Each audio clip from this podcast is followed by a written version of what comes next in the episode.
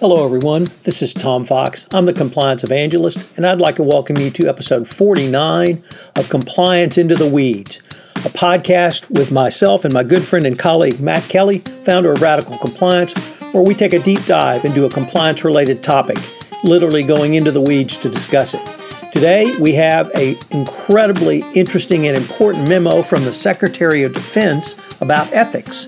James Mattis released a memo on August 4th that talked about the ethical commitment and values of the U.S. military.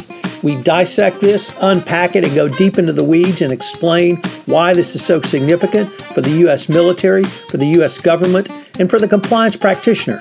I think you'll find it a fascinating episode. I find it to be an incredibly important memo, particularly given the tenor of ethics of the current administration. Compliance into the Weeds is a part of the Compliance Podcast Network. Hello, everyone. Tom Fox again for another episode of Compliance Into the Weeds, a podcast with my good friend and colleague Matt Kelly, the founder of Radical Compliance, where we unpack a compliance topic and go uh, take a deep dive into the weeds around it. And today we have a real treat for you as Matt wrote about a letter or memo, I suppose, and more accurately described, circulated by Secretary of Defense James Mattis to all Defense Department employees. So, Matt, with that somewhat uh, short introduction, why don't you give the background of this and uh, talk about how you found out about it and what the memo says? Sure. This is one of the more cryptic uh, moments in corporate ethics and compliance. Um, this memo from James Mattis, it was dated Friday, August 4 and uh, it appeared on the internet. That's how I came across it. Is that somebody uh, had photocopied it, or somebody pasted an image of this memo, which seems only to exist in paper format. Uh, but they took a picture of it and circulated it on Twitter. I saw it, and it's been picked up here or there. Um, do we know for a fact that this memo is authentic? No.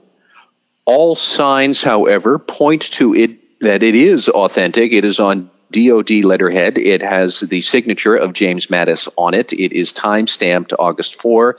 It has been recirculated by the U.S. Naval Institute and a few other military news observers uh, out on the web. That I think if if this had been a hoax of some kind, at some point the DoD would have told at least those naval and other military websites, this is a hoax, backpedal it. Nobody has.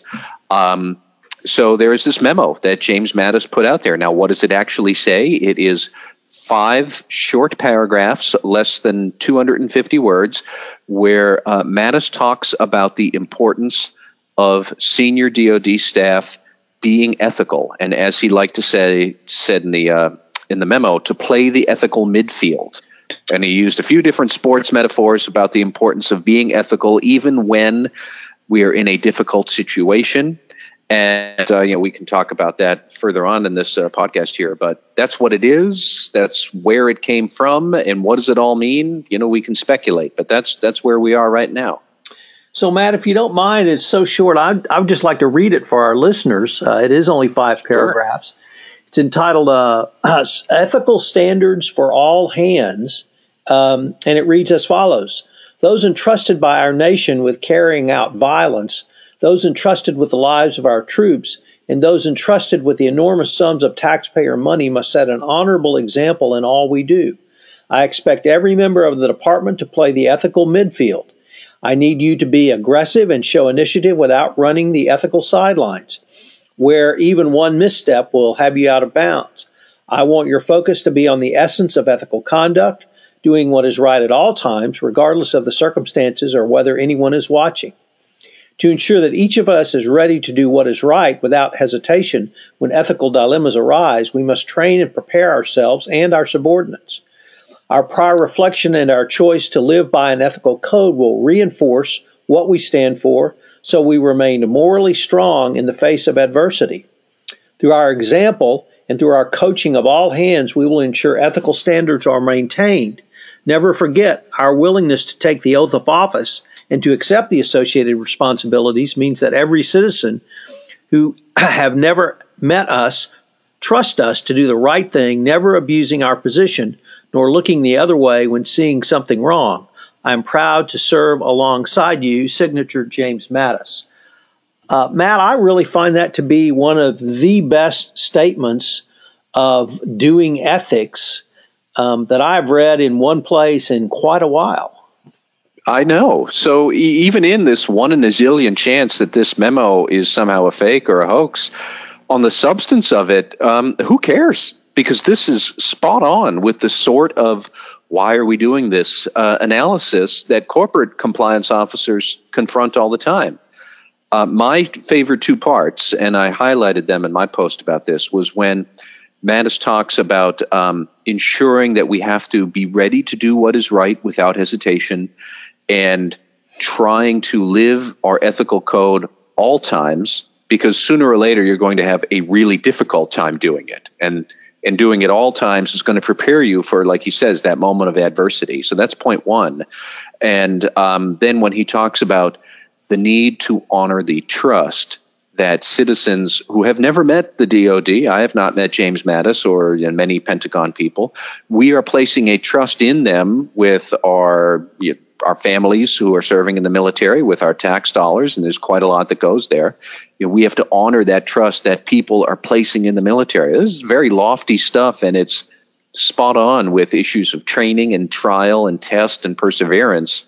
That ethics is really what it's all about, and whether it's business or military worlds, it's one and the same.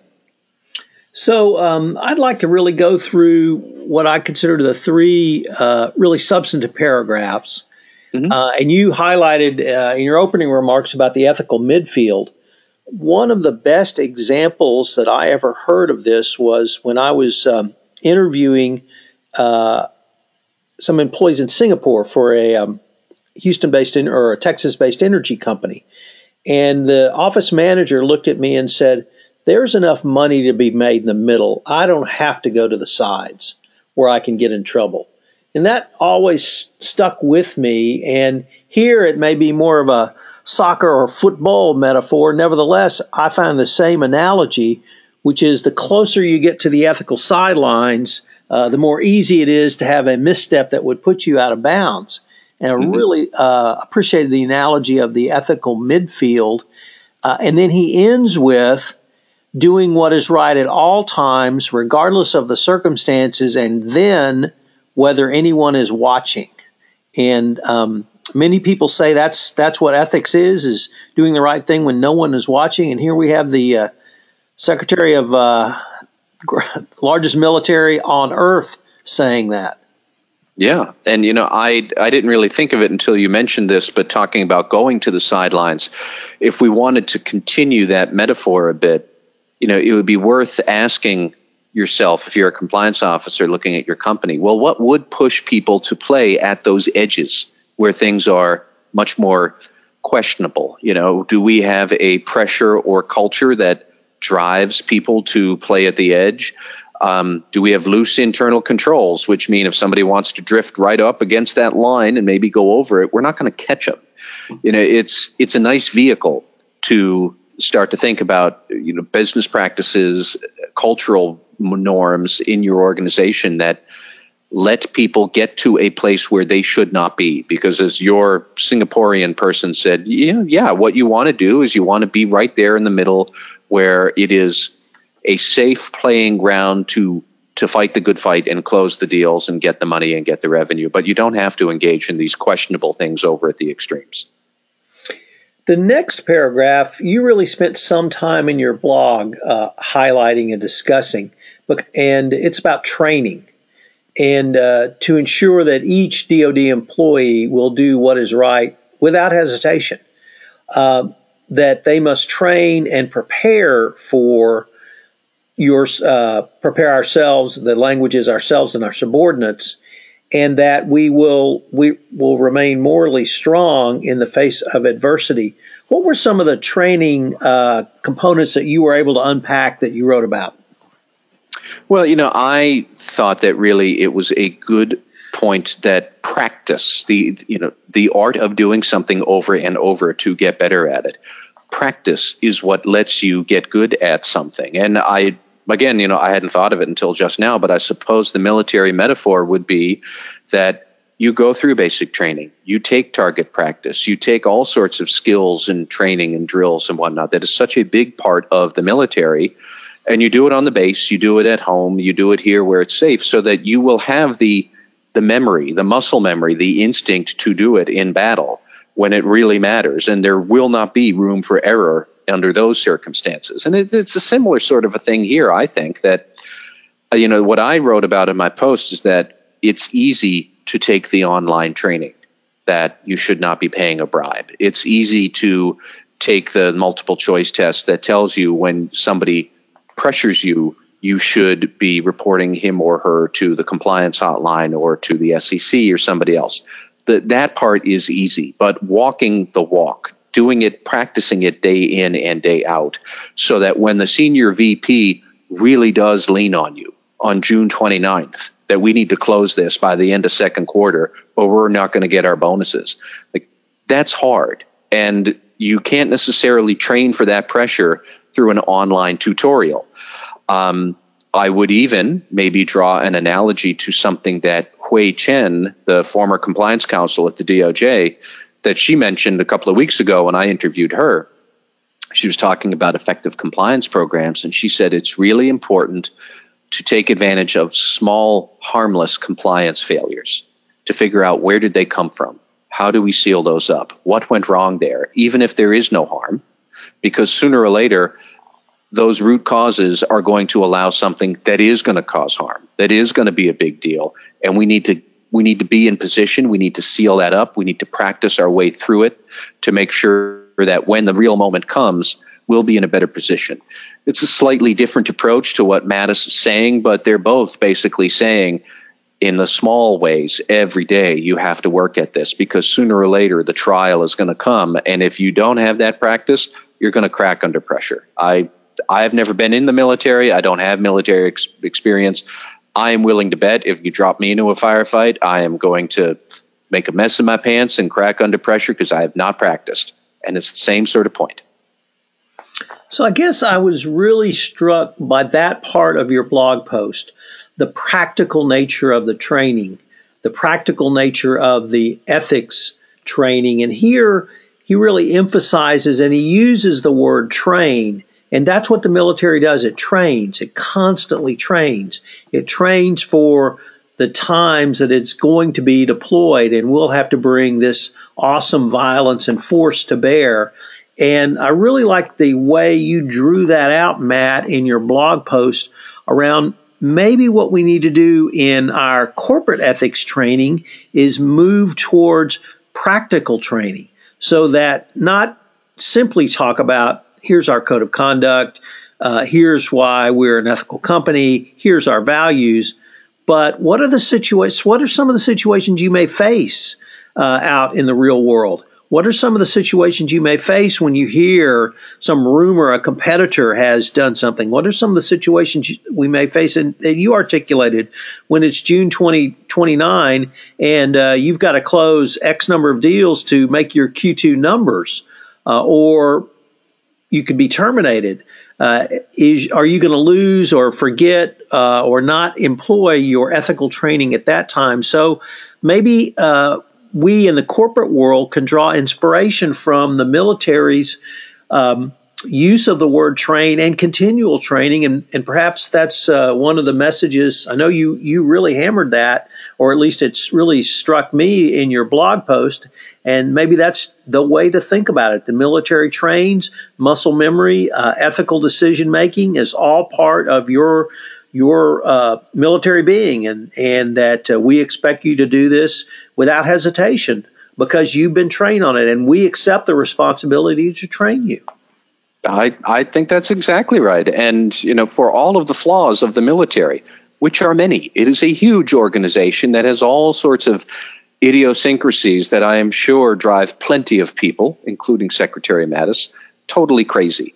But on building a strong, cohesive culture about what we are about, what is our mission, how do we all stay on the same page of what our mission is to defend the country, I don't think that the military has many problems there. And given the size that it is, that is a very impressive feat. And it's a testament to to how good the military culture is.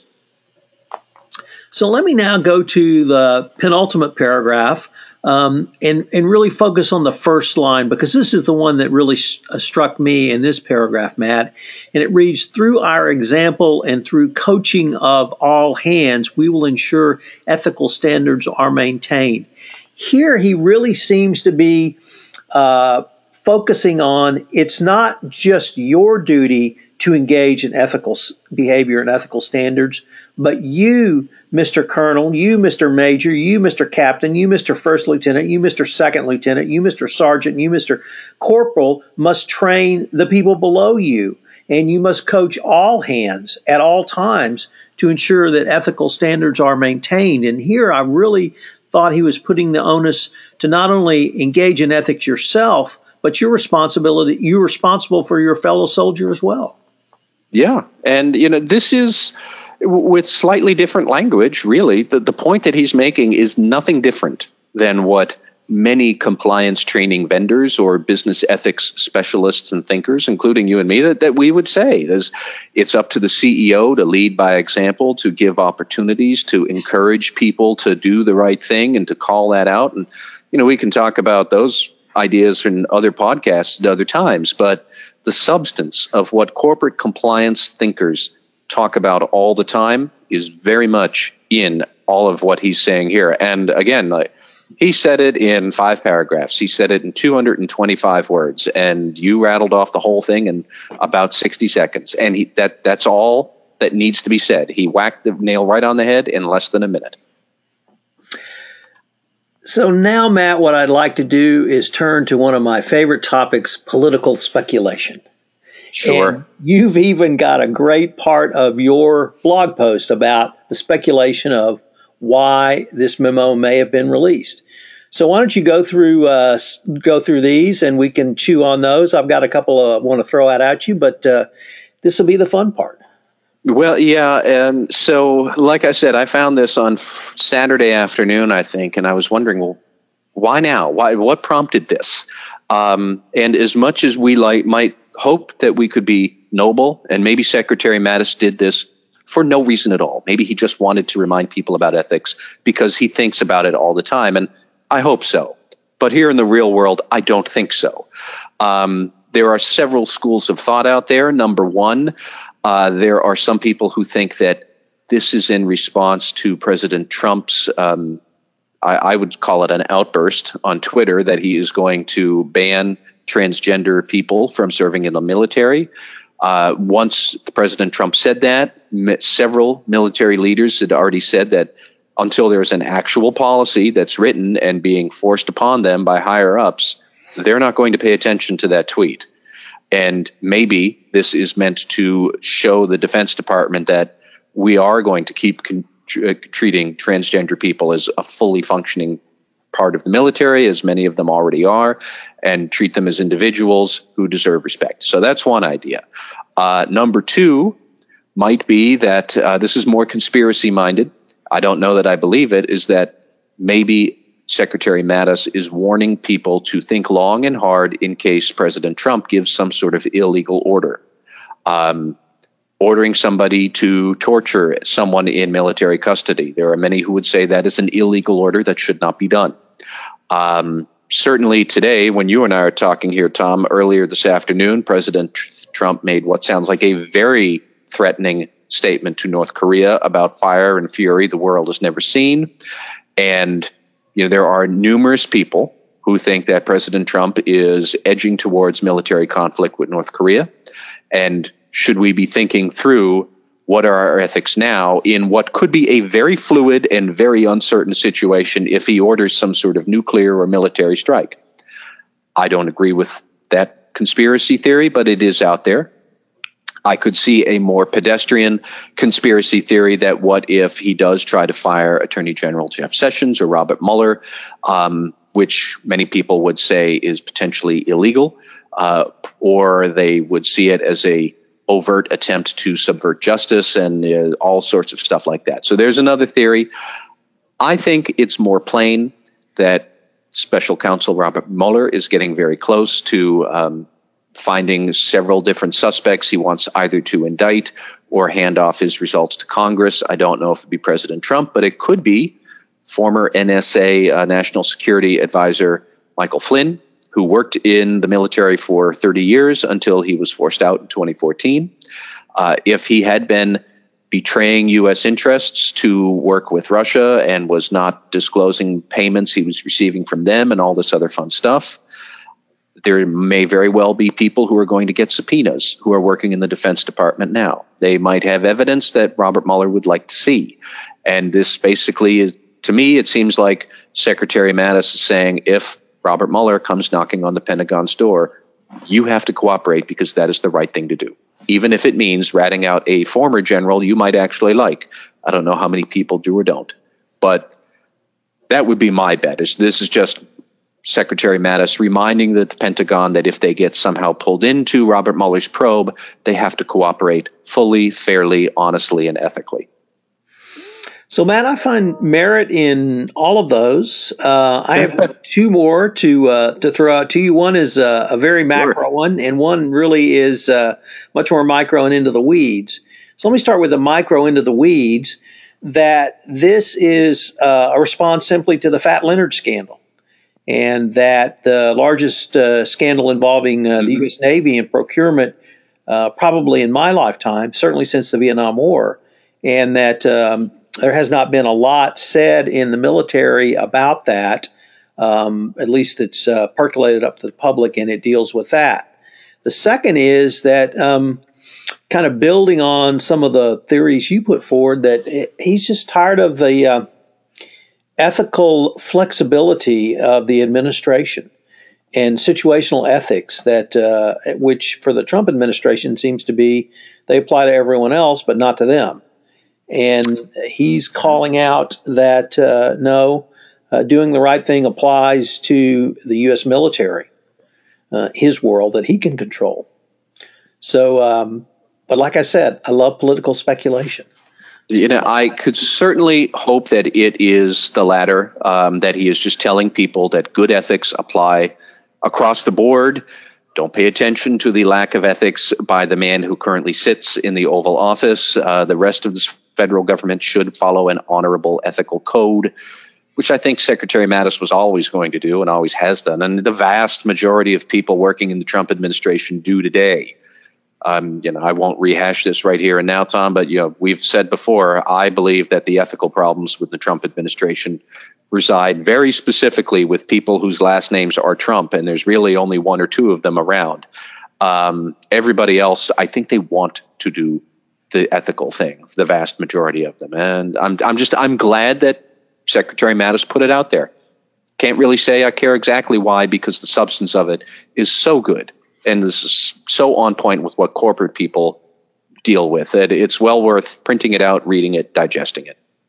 And I really would uh, also encourage compliance officers to take uh, one of your suggestions forward, which is to use it.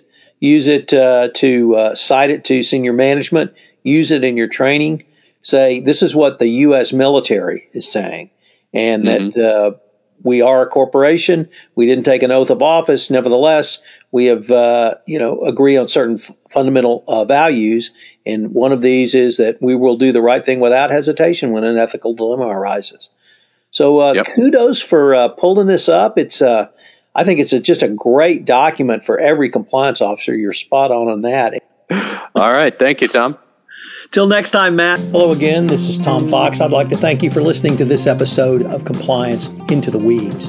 If you have listened to this podcast on iTunes, Matt and I would greatly appreciate it if you would rate our podcast, as it would help in our rankings and also get out the word about the only podcast that takes a deep dive into a compliance or compliance related topic each week.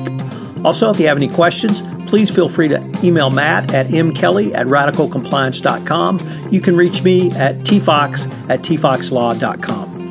Thank you once again for listening to this episode of Compliance Into the Weeds, a part of the Compliance Podcast Network. And I hope you will join us next week for another episode where Matt and I take a deep dive into the weeds of compliance.